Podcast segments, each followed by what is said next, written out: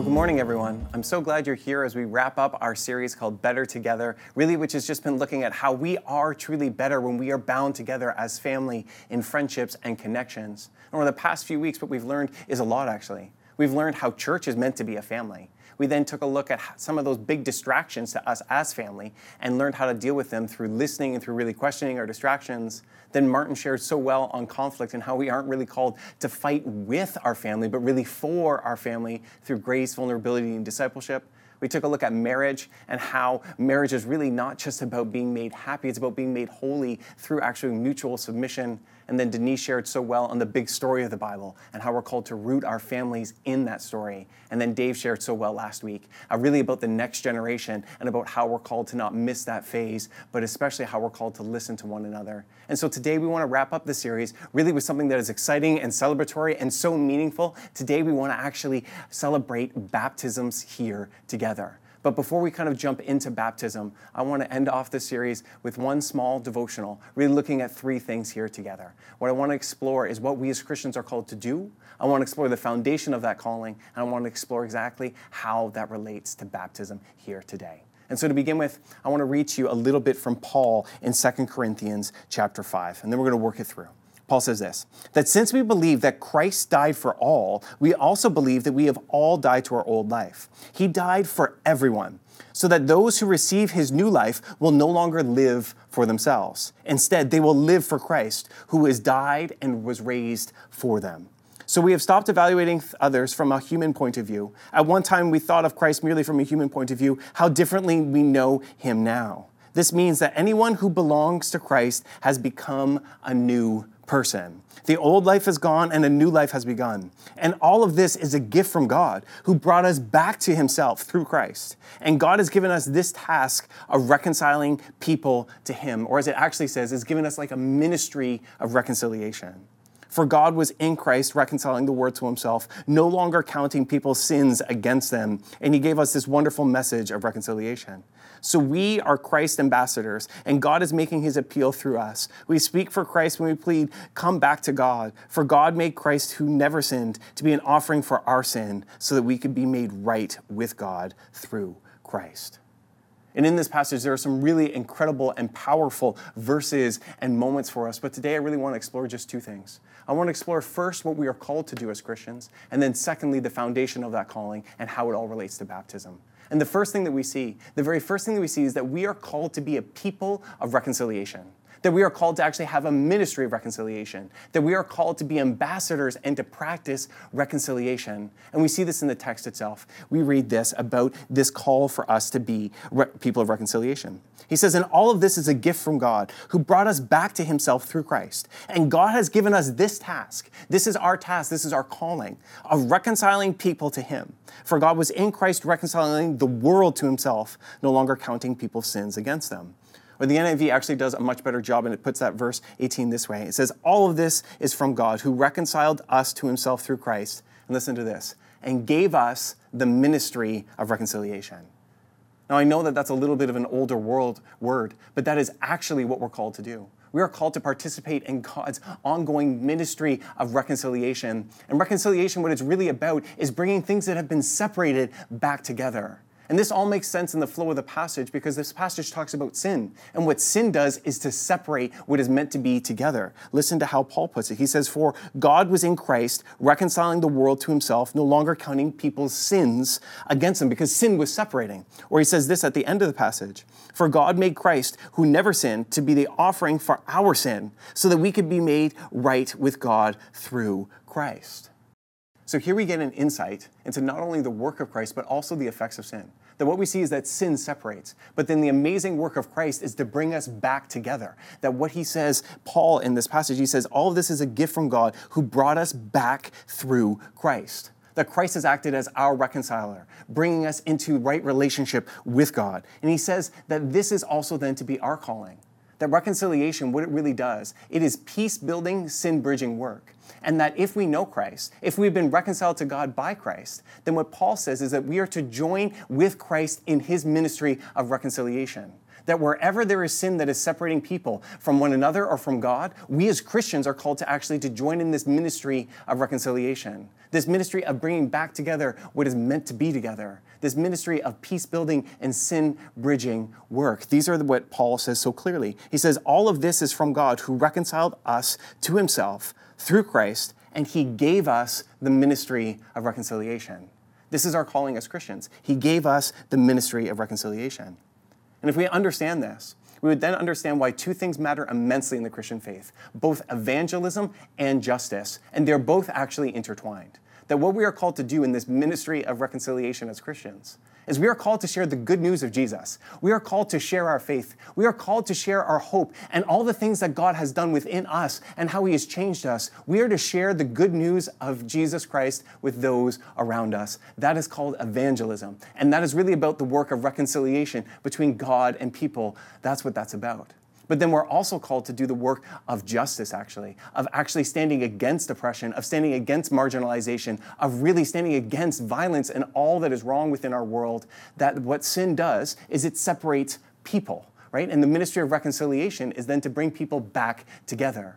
So, to talk about reconciliation means that we need to talk about two things. We need to talk about reconciling people to God, that's evangelism, and then reconciling people to one another, that's justice. That what sin does is it separates us from God and one another, and we as Christians are called to be part of actually Christ's ministry of reconciliation in both those aspects and in both those spheres. That's what we're called to do. We are called to be ambassadors of reconciliation. We are called to be workers of peace. We are called to join Christ in what he is doing in our world and around us today.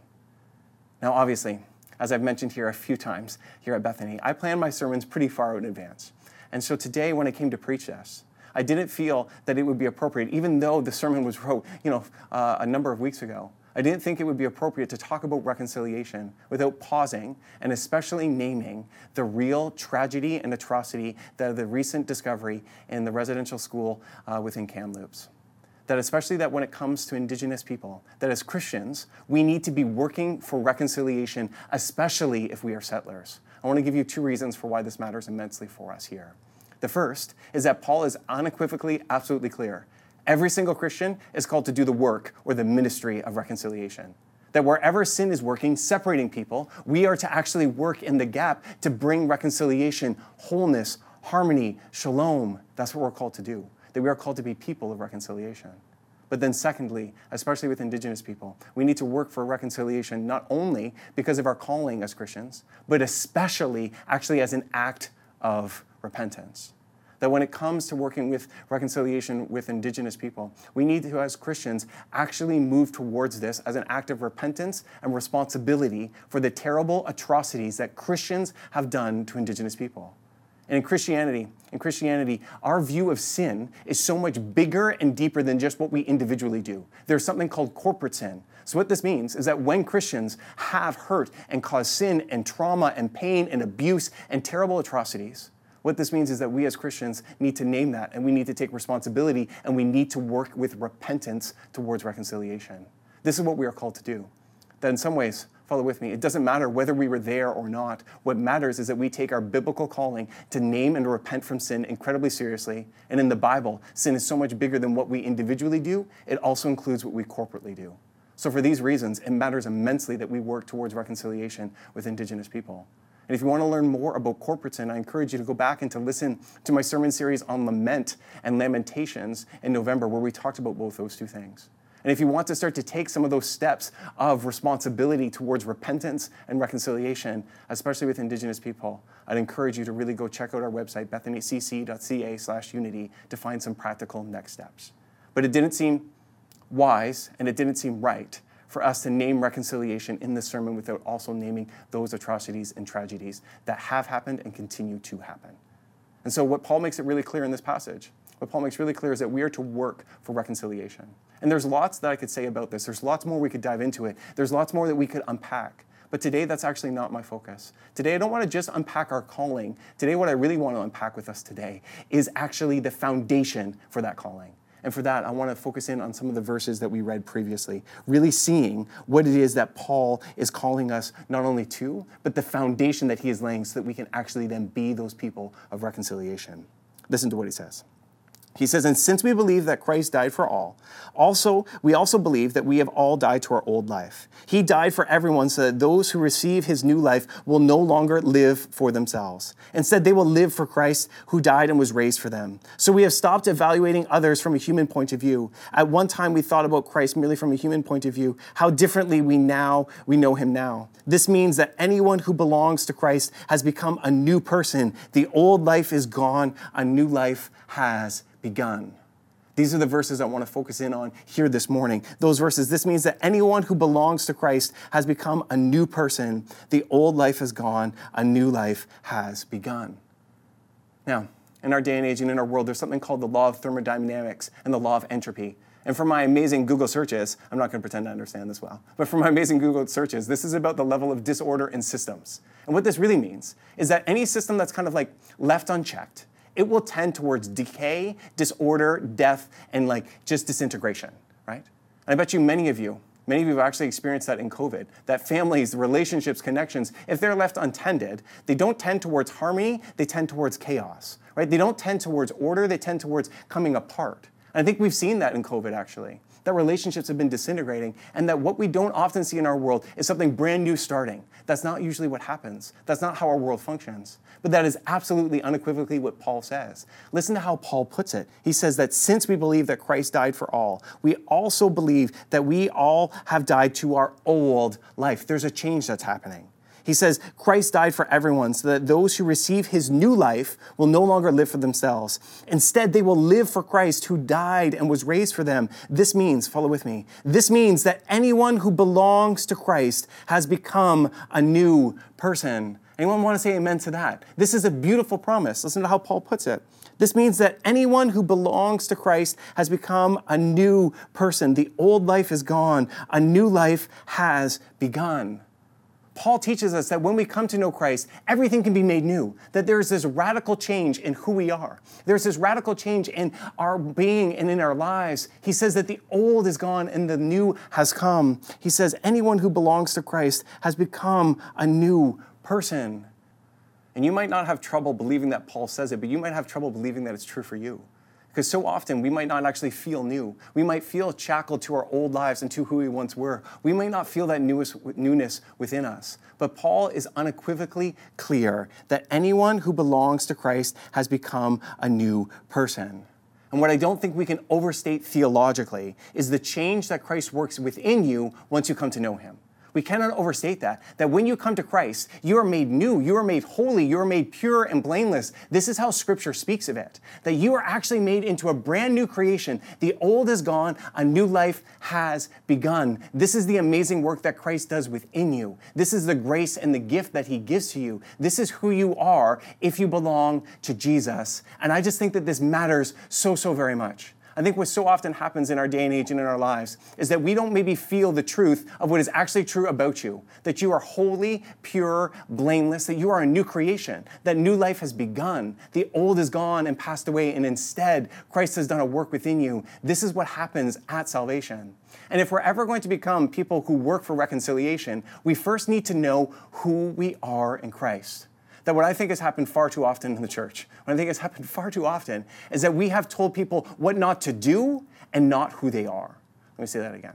That what has often happened in the church is we've told people what not to do rather than who we are. So we say, don't do this, don't do that. Rather than reminding them that they are a new creation, they no longer need to live according to old patterns and old behaviors and old sinful junk. We can actually live out of the new work that Christ has done within us. And yes, there is some new work to do, some repentance, some responsibility, some work of reconciliation. But because when you come to know Christ, He makes you new, you can join in in what He is doing. And that's what I want to remind you of today. And that's what I want to remind myself of that what Christ does is he makes us new. Listen to the verses. Listen to what Paul says. Paul says that since we believe that Christ died for all, we also believe that we all have died to our old life. It's dead and gone. You no longer need to live according to it. It's, he says that he died for everyone so that those who receive his new life will no longer live for themselves. We can live differently because of what Christ has done. Instead, they will live for Christ who has died and raised for them. And Paul says this means that anyone who belongs to Christ has become a new person. The old life is gone, a new life has begun. And here, here's the tie into baptism that what baptism is all about, actually. Baptism is about a symbol of that new life. Baptism is a step in that new life. Baptism is a reminder of that new life. That when we are baptized, we go down into the water, symbolizing the grave, the old life, all that junk that we carry around, and we are raised to new life, to live out in that new way that Paul talks about that, as Paul says, instead they will live for Christ who, was, who died and was raised for them that in baptism, we symbolically join in what Jesus has done. That we go into the grave and are raised to life so that we might live differently. So we might live out of that newness, so that we might live out of that hope that Jesus has given to us. That we are new, that we are different, and that we are changed. And this, this is why I love baptism so much. Because I don't know about you, but I'll speak for me. Does anybody else ever have a difficulty of living into the new life that Christ has already given to you? I know that for me, sometimes it can be so easy.